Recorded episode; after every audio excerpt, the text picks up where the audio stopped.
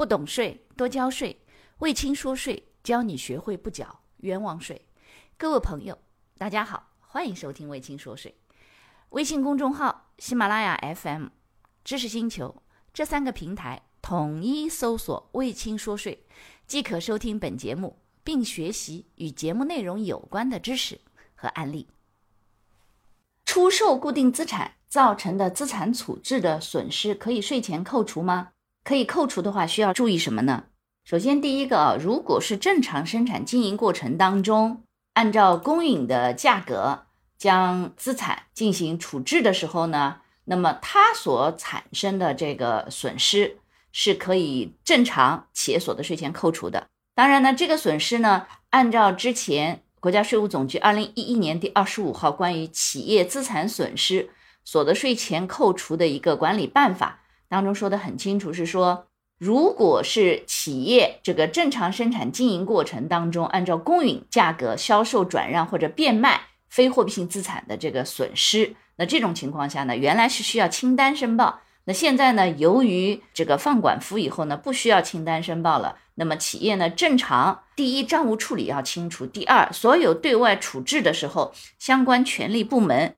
有的决定性的文件，并且呢，处理过程当中相关的痕迹，比如说你固定资产处理的时候，你是卖给谁了？那对方跟你有没有一个处置的协议，并且呢，这个货物是怎么运输过去的？对方是怎么付钱给你的？那相关的这个资料呢，在做处置损失的这个凭证上面，把它全部都保存好就行了，装订在凭证里，也不要另外放了。那这样的话呢，等到后面如果来检查的时候呢，你相关的资料留存备查都是比较完整的，这就可以了。其他没有特别多的要求。现在实际上企业的这个税务的管理啊，很多地方已经放松很多，原来的时候都需要审批，对吧？好了，下一个问题。汪老师您好，我们是一家餐饮公司，厨房承包给个人，包工不包料，我们签订的也是承包服务合同。那么，请问汪老师，就是承包人去税务局代开发票，属于劳务报酬还是承包经营所得？主要涉及到是由谁来扣缴个人所得税的问题。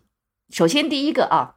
如果他承包厨房的话，既然如果他按经营所得，那经营所得一定是要承担一部分的经营风险的。也就是说，比如讲。他承包这个厨房，那这个厨房过程当中，你们给他这个厨房承包的时候，是说给你，你按天算工资，然后呢，剩下这个厨房所有的损失啊什么的，跟你都没有关系，这是一种。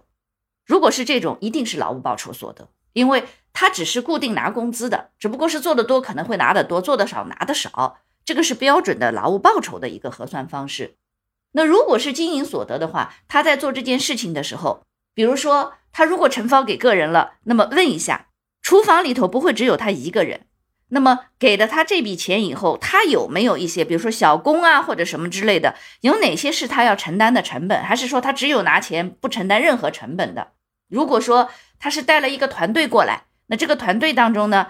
他还要发那些小工的工资呀，然后还有一些什么东西他需要承担，你比如说。在过程当中，小工把厨房的东西弄坏了，他需要赔偿啊。那么他实际上是有些经营方面的风险。这种情况下，也就是说，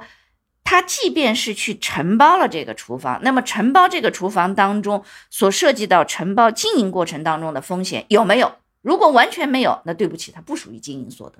清楚了？所以得要看你们和他承包相关的这个协议，可以包工不包料的，没问题的。就像说人家建筑也是包工不包料的呀。但是他们建筑过程当中，你看，包含那种瓦匠呀、泥匠啊，他的那种桶啊、腻子啊什么的，刮的这个工具啊，他肯定要自己带吧？你看建筑里头的包工不包料，很简单，就是我们的建筑当中的所有材料，什么石灰啊、水泥啊什么之类的，这些都是业主方来出，剩下的建筑用的工具，什么泥瓦刀啊、什么这个什么锯子呀之类的，你看都是要他们自己带的，这种它是属于经营所得。所以得要看你们和这些个人所谓包工不包料当中，他有没有经营的风险。如果完全没有经营的风险，只是说他干多少拿多少钱，那标准的劳务报酬所得呀，清楚了。所以这个上面得要去区分好，才能判断得出来，它是属于经营所得还是劳务报酬的所得。感谢你的收听，如果觉得我的课程对你有帮助，欢迎给我点个赞，